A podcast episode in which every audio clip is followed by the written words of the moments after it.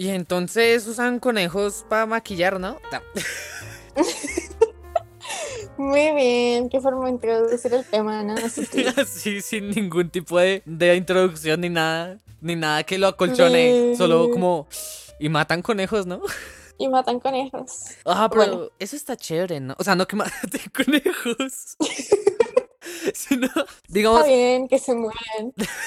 la, la propaganda en sí. A mí me gustó. Sí, bueno, es que a ver, tenemos que debatir unas cosas controversiales respecto a este tema y es, tú no estás tan involucrado en la comunidad de belleza, o sea, ni consumes tantas marcas de eso ni nada. ¿Quién dijo yo estoy re regia? No, mentira.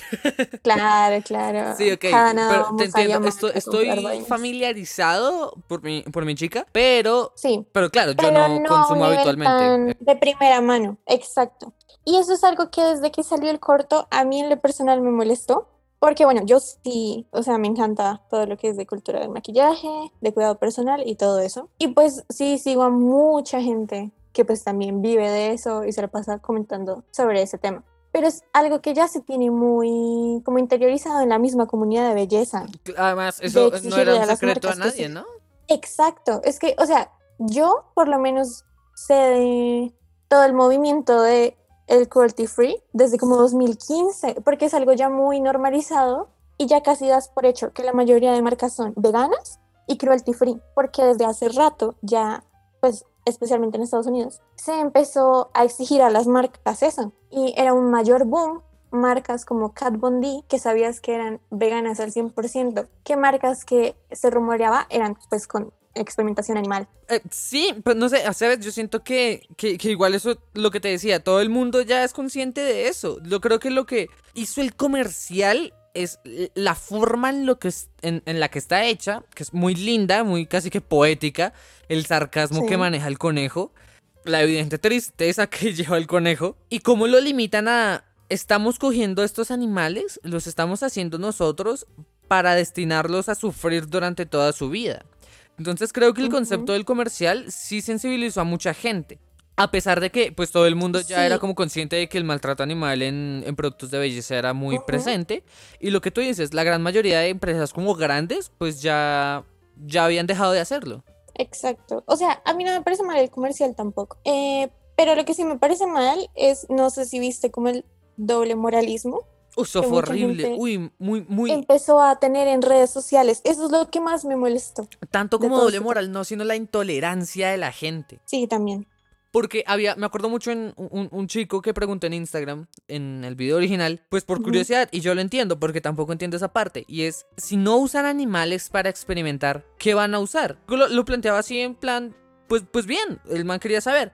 Y de una vez un montón Sí, de gente sí. se le fue encima, pues en gente como usted, idiota, y no sé qué, o sea, se le fueron muy, muy encima con una pregunta que realmente la, la mayoría yo creo que la tiene. O sea, mucha gente que no está involucrada en el nicho de la belleza y del maquillaje, pues yo por lo menos no sé con qué experimentarán o, co- o con qué harán pues las pruebas si no es en animales. Sí, la verdad, y si me dejas un poco, no sé, como trastornada. No lo había pensado mucho, la verdad. Es como Pero que pues es que igual supongo que ya de tanta, por decirlo así, experiencia, de pues llevar tanto tiempo fabricando maquillaje con X materiales, pues ya deben saber más o menos como cuáles se pueden combinar y no causan nada y cuáles sí. Puede ser, pero es que igual cada vez están innovando, ¿no? Entonces, por más que ya tengan unas Sí. bases, pues no pueden usar los mismos materiales siempre porque asumo que se perdería el factor de innovación. Sí, obvio. Y- Sí, la verdad, no lo había pensado. Y es algo como que, no sé, a mí se me vino a la cabeza apenas vi el comercial, yo listo. Está mal que, que Ujú. de pronto los utilicen de una manera, y es que una manera tan cruel. Porque si hay videos y si hay imágenes muy fuertes en los que pues se muestra a los animales siendo casi que torturados,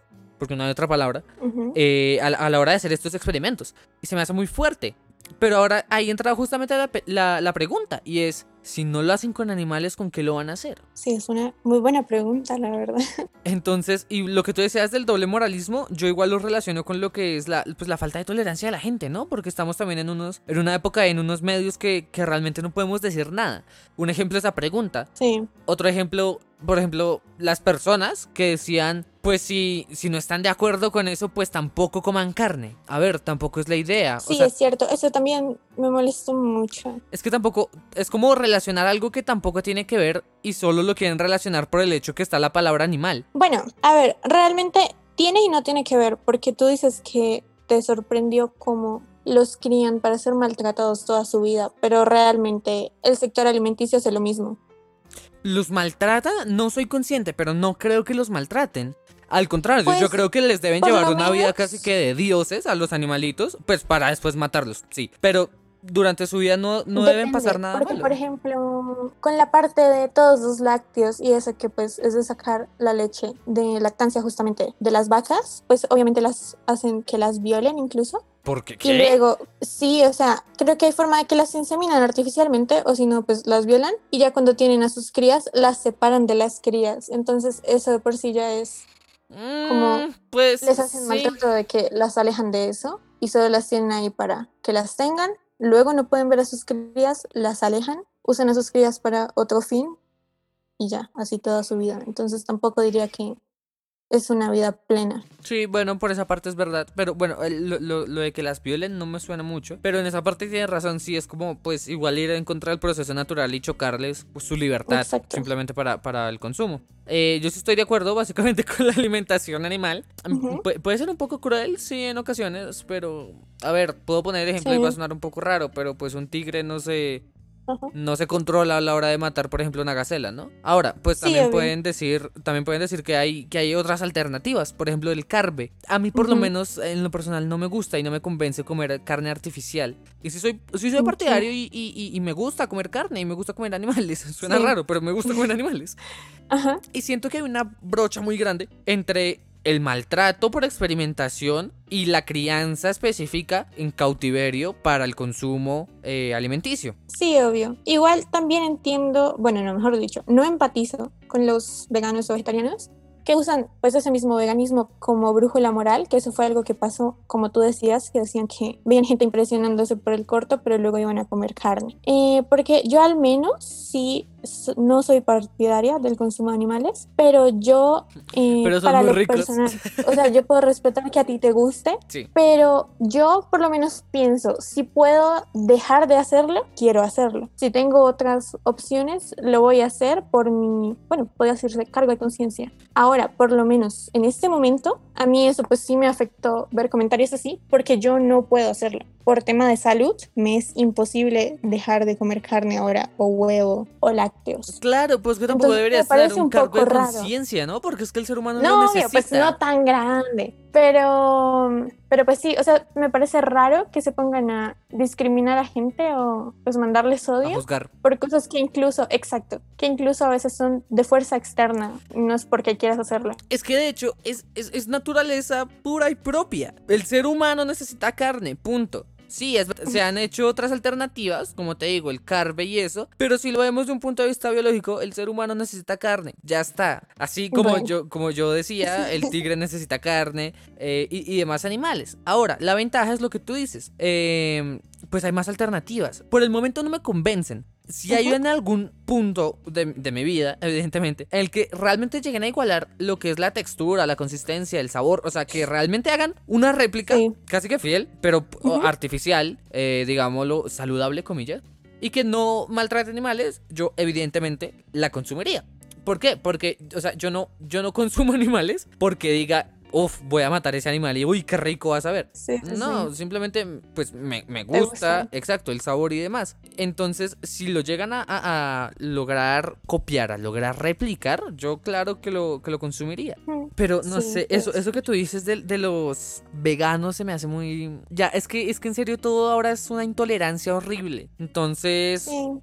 Y ya la gente se encarga de estereotiparse a sí misma sin querer hacerlo. Por ejemplo, los veganos o las feministas. Que obvio, uno sabe que no son todas, pero por las pocas que se dan a relucir, se estereotipan a sí mismas. Entonces creo Te que... pones polémico.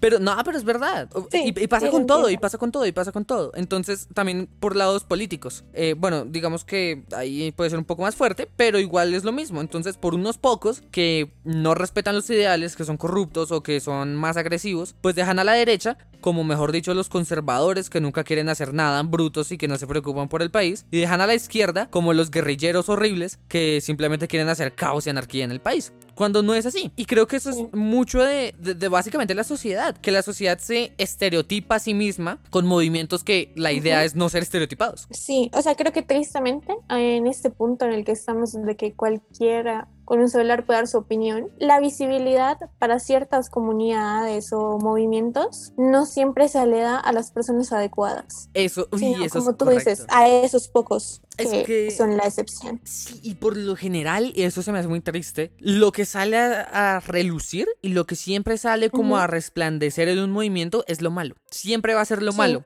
Y eso es para todas las relaciones humanas, interpersonales o extrapersonales. Entonces, por ejemplo, los movimientos, mm, no sé, pongo el mismo ejemplo, el movimiento feminista.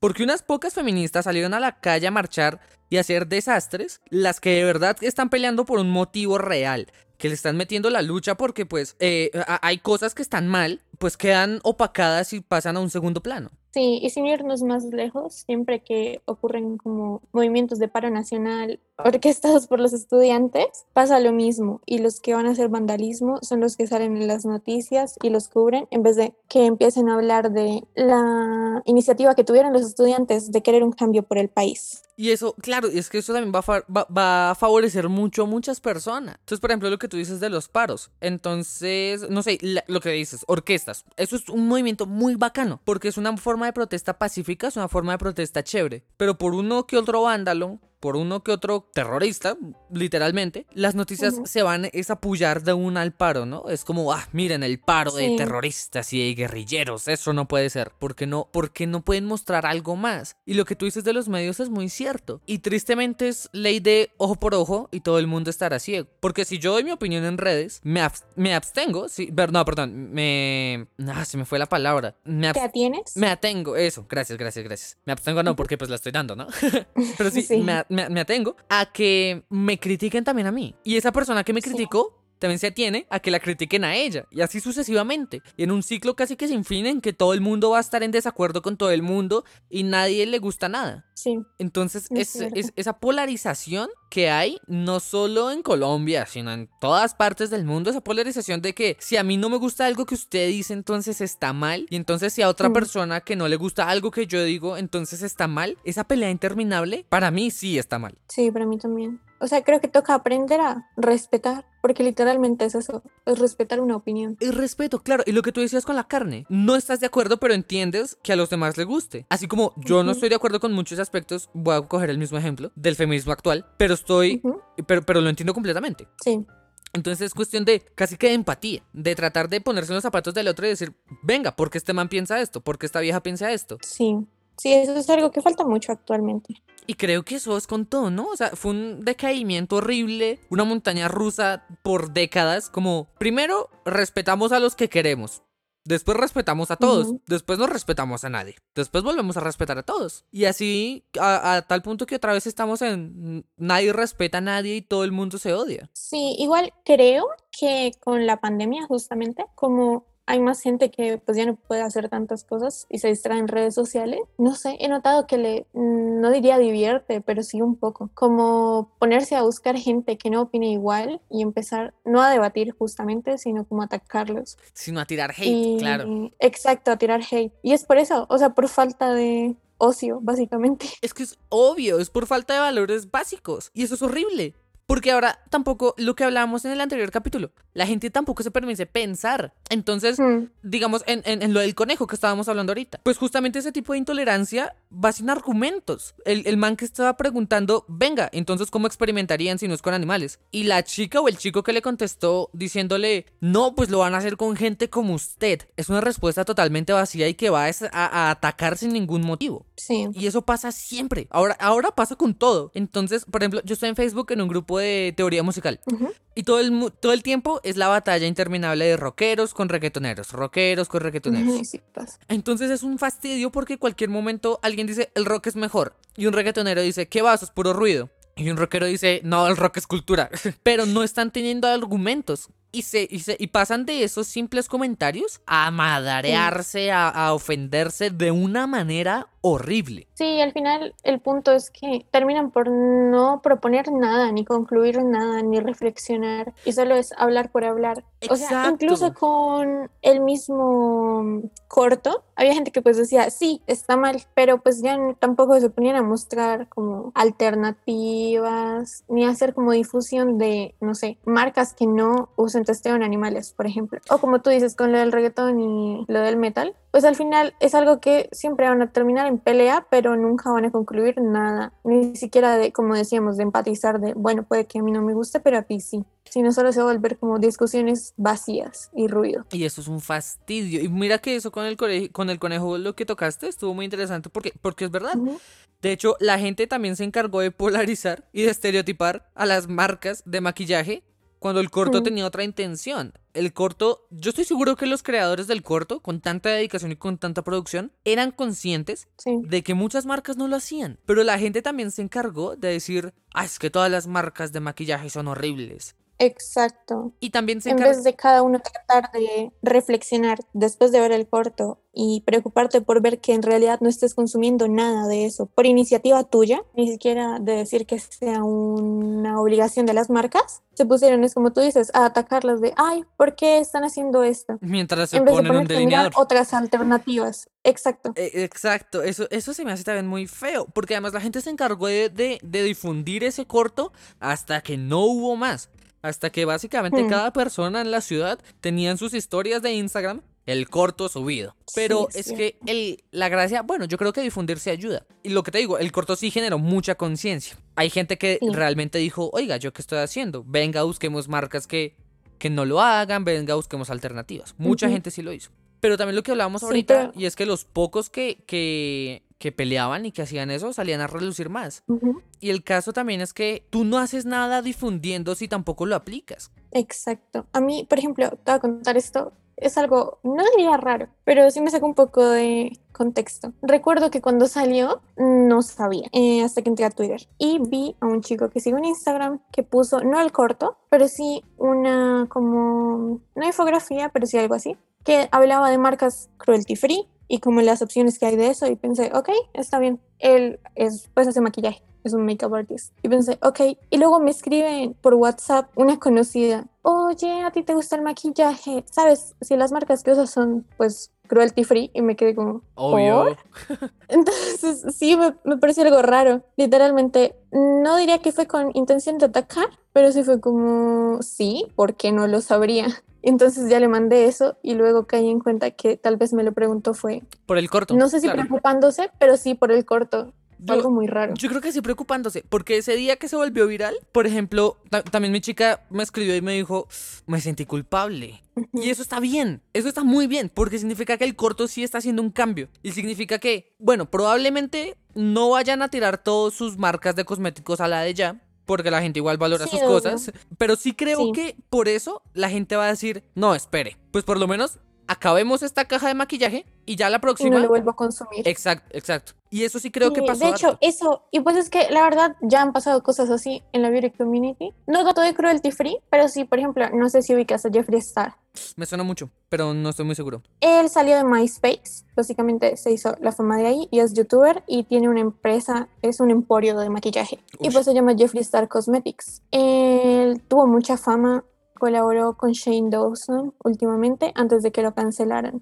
Luego salieron cosas muy funables, pero su marca es muy buena. Entonces, de hecho, desde ahí ya se había hecho un debate en la beauty community, porque pues había gente diciendo, ah, ya no lo apoyen, pero pues había mucha gente que ya tenía muchos productos de él, porque lo que te digo, o sea, tenía resto de cosas, desde pues sombras, paletas completas, iluminadores, todo, y pues de alta gama. Pero pues ya, como tú dices, la mayoría ya lo que decidió fue, listo, pues me lo voy a acabar, pero no apoyo para nada lo que es esta persona y no lo voy a volver a comprar. Es que sí, obvio. Y el tiempo, el, el tema también es como, pues yo ya hice la inversión, ya que, pues acabémosla y, y ya no volvamos a consumir de esto. Eh, Eso puede malinterpretarse. Y no volvamos a Sí.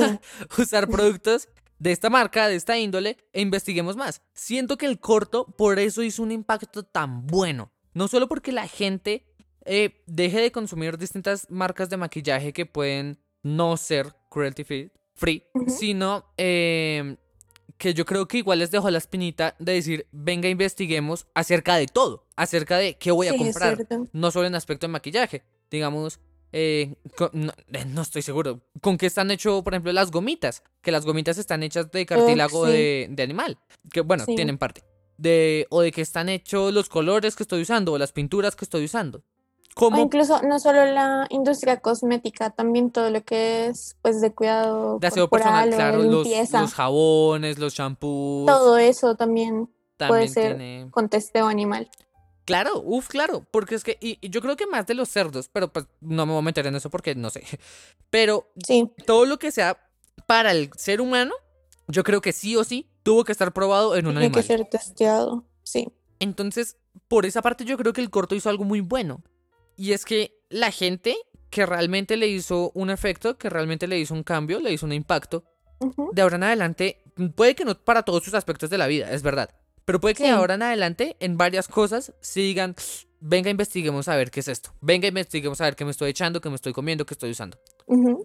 Sí, es cierto. Y de hecho, no es nada difícil. Bueno, por lo menos yo, pues lo que te digo, que estoy bien inmersa en eso. Uno ya reconoce los logos muy fáciles. Y es que, por ejemplo, no sé, Denix, que es una marca muy conocida, tú puedes coger cualquiera de sus labiales, lo giras y en la parte de atrás ya dice cruelty free y no es que esté escondido, o sea, literalmente es, yo que sé, de unos casi 8, 9 milímetros en la impresión del labial y ahí dice el logo del conejo y todo eso. Exacto, no es como que sea súper oculta la información, sino que ya está ahí, es de dominio público. Sí, yo, ¿sabes qué? Creo que de pronto el corto generó, y puede ser un paso a paso, que de pronto las marcas de maquillaje ahora les o les obligan a hacer lo que les obligaron a hacer a los cigarrillos aquí en Colombia, que es como en la cajetilla poner, mire, si usted se excede fumando. Súper explícitas. Sí, exacto. Es como, si usted consume este producto, le puede pasar esto. Consúmalo bajo su responsabilidad.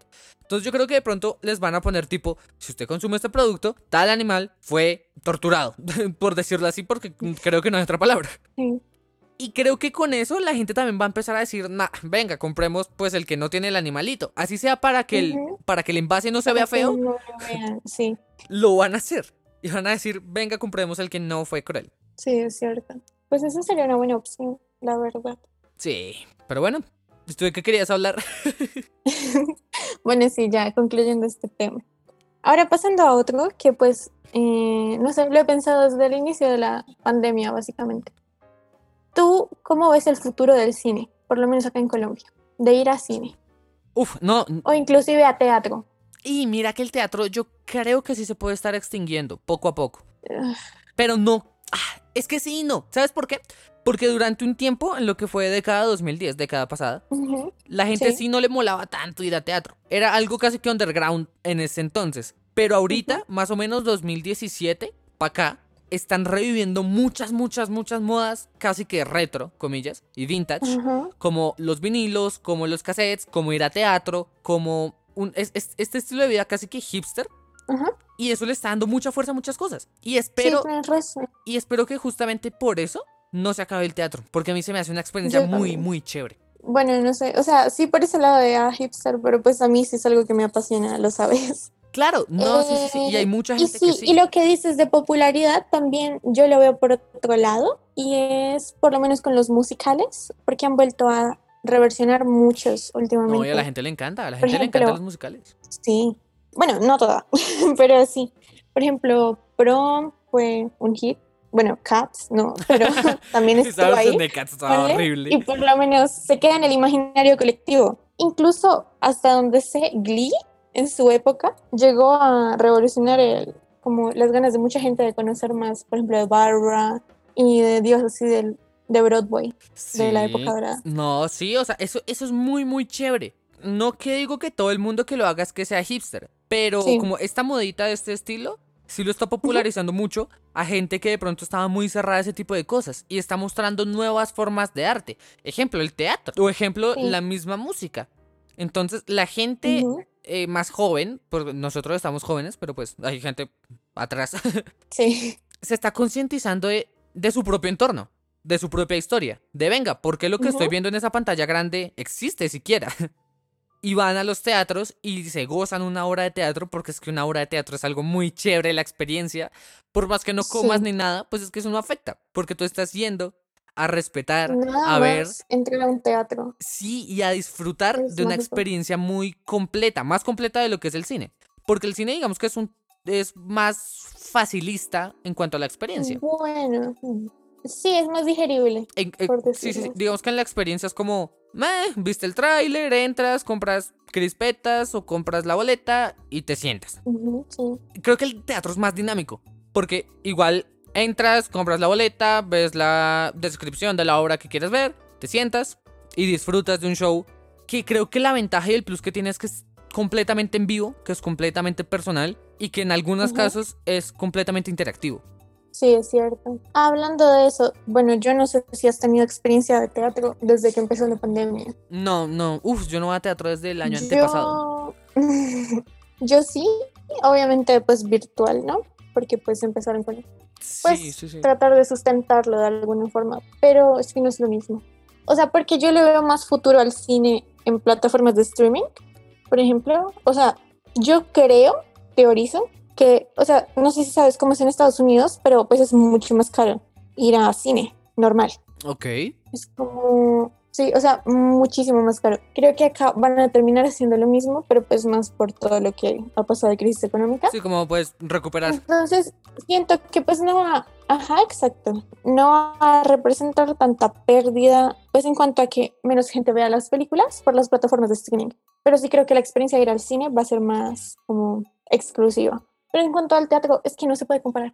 Yo creo que ya he visto tres horas de teatro virtuales y no. O sea, por ejemplo, vi una que fue Frida Libre, creo que era, y fue un completo caos porque la logística estuvo terrible, se trabó resto, pero, o sea, en plan, la transmisión que hicieron ellos se trabó resto, tuvieron que salir a pedir disculpas y a volver a transmitir la obra otro día para la gente que tuvo muchos problemas por verla o conectarse.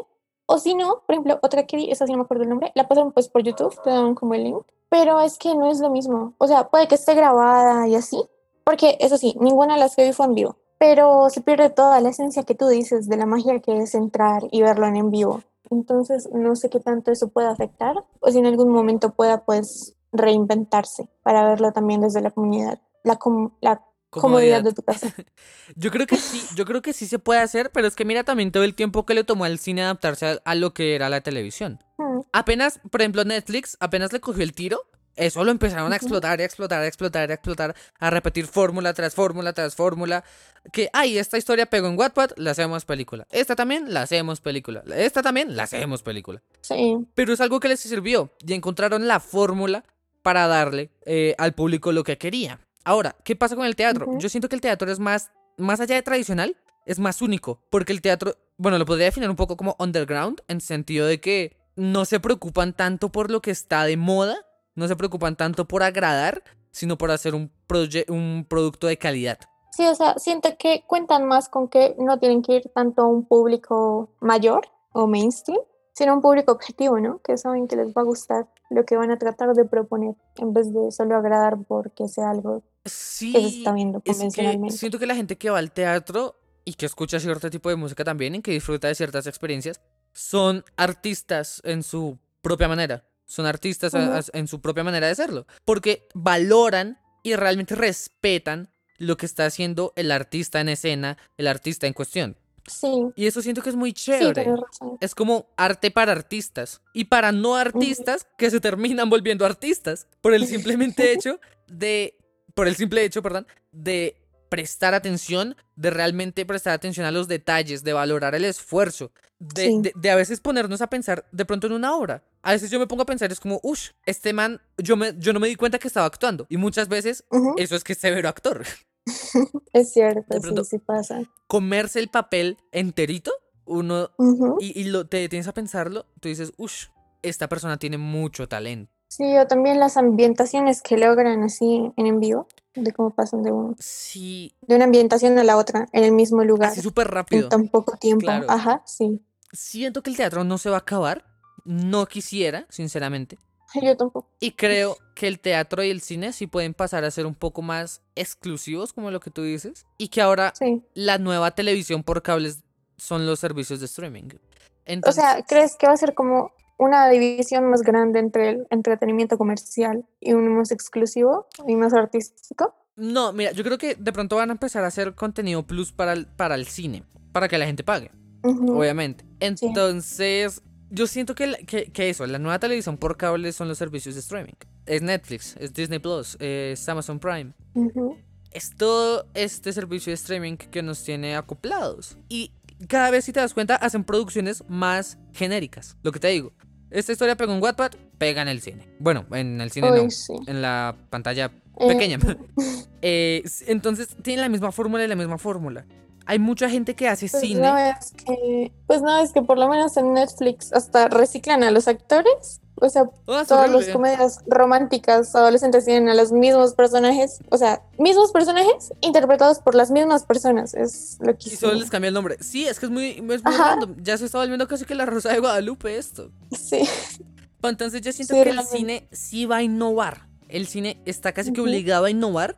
Y más allá de eso, hay muchas personas con muchas propuestas muy buenas. Hay, Sí, en eso también tienes razón. hay muchas, por ejemplo, páginas en Instagram, en Twitter, en, en todo lo que quieras de redes sociales, que se dedican única y exclusivamente a producir contenido de cine. Por ejemplo, cine móvil o cine grabado con el celular. Y tú te encuentras Sí. unos proyectos, unas joyas, que te vas a dar cuenta y están grabadas en una toma con el celular, After Effects y listo. Y son buenos productos. Sí. Entonces, siento que es lo... Esa es la pasión que se le pone realmente. Exacto, exacto, exacto. Entonces es exactamente lo mismo que, que hablábamos la otra vez con la música, pero esta vez con el teatro, con el cine en esta ocasión y con... No, no, mentiras, con esos dos. Sí, con eso. E incluso con el arte visual, llamémoslo así, que pinturas, dibujo y demás. Ajá, Que ya también desde hace rato se viene digitalizando. Y mucha gente todavía cree, sí. ay, el arte digital no necesita talento. Eso es una mentira horrible. Uy, por ejemplo, el viernes me tocó escuchar de un profesor de reflexión artística. Decir, bueno, pueden hacer las ilustraciones a mano o a digital. Obvio, pues a los de a mano les va a tocar más complicado y en más tiempo. ¿Puedes creerlo? Bueno, en eso tiene un poco de razón, ¿no? No. Más tiempo y más... Es que yo siento, sí hay diferencia, yo siento que ¿Cuántas- sí hay... ¿Cuántas horas más o menos te tiras haciendo algo en digital? Uf, no sé. Por saber. Una ilustración normal podría ser... Es que sí es harto obvio, son por ahí 8 horas, 10 horas. ¿Ocho? Pues Bueno, es que no sé, depende del una contenido, loca. ¿no? Yo me he llegado a tardar 14 horas o más. Por eso es que depende de la ilustración. Pero sí, en promedio por ahí, de, sí, de 8 a 14 horas. Es muchísimo, obvio, es muchísimo tiempo. Es muchísimo. Mm, Es que siento que no es algo eh, ni equiparable ni tampoco comparable. O sea, son exacto, cosas es que no diferentes. Exacto. Es como comparar peras con manzanas. No se puede. Ajá, literal. Porque simplemente es muy diferente, aunque sea igual, no me o sea, aunque los dos tengan su claro grado de dificultad, es muy diferente coger un pincel y un óleo a coger una tableta gráfica con el lápiz. Sí. Son experiencias diferentes y las dos, yo podría decir que de pronto son igual de complicadas a su manera. Sí, tienes razón. Entonces, justamente por eso es lo que tú dices, no se pueden comparar.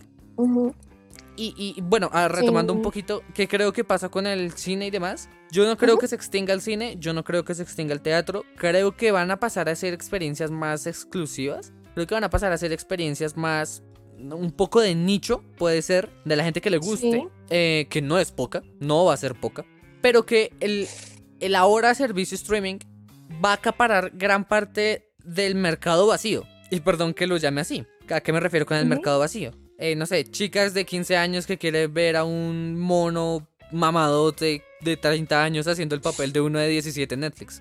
Ah, Es un ejemplo sí, sí, genérico, pero creo que este tipo de plataformas van a ser un tipo de contenido bueno, pero van a acaparar más la atención de este tipo de público. Sí, yo también creo eso. O sea, como tú dices, y yo también dije, se va a volver algo más de nicho. Sí.